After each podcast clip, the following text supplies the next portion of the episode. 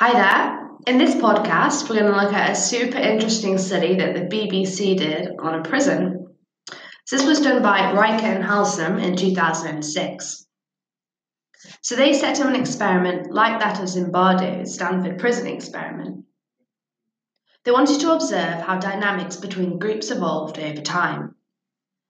So they did it as a controlled observation set up in a mock prison, and it was also filmed broadcasting on the BBC because they thought it would be good for TV. 15 male volunteers took part, and they were randomly assigned roles. 10 of them were guards, and 5 of them were inmates. Their levels of compliance, stress, and depression were measured each day. They were also told that one random prisoner would be promoted and become a guard on day three. They also set up an ethics committee which could stop the experiment at any point if anything went wrong. The guards did not form a group and did not always use their authority, and they did not identify with their assigned role.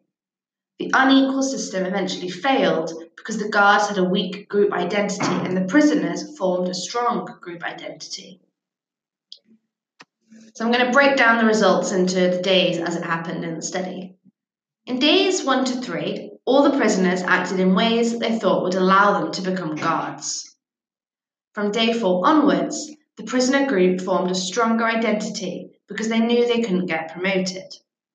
On day six, the prisoners rebelled, and the participants formed a democracy.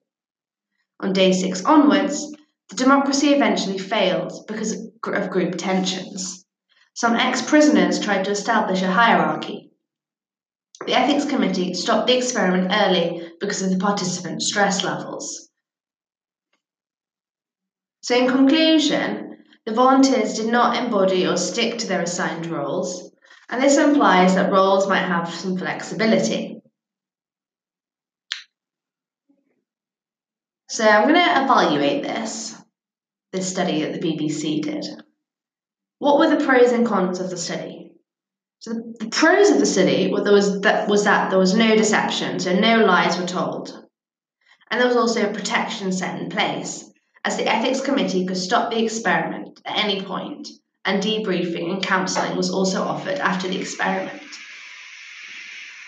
The cons of the study were that it was quite artificial. This means that the experiment has low ecological validity as it can't be generalized well to like normal real situations. Was also staged for TV, so lots of people claimed that parts of the study were staged and participants were influenced by the cameras. There was also a lack of empowerment, as the guards in this experiment weren't promoted to keep order, like they were in Zimbardo's, and this might explain their lack of motivation and empowerment. So the pros of the study, there was no deception, and the ethics committee could stop the experiment.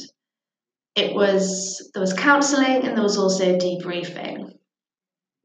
The cons were that it was an artificial situation, it was staged for TV, and the participants lacked empowerment.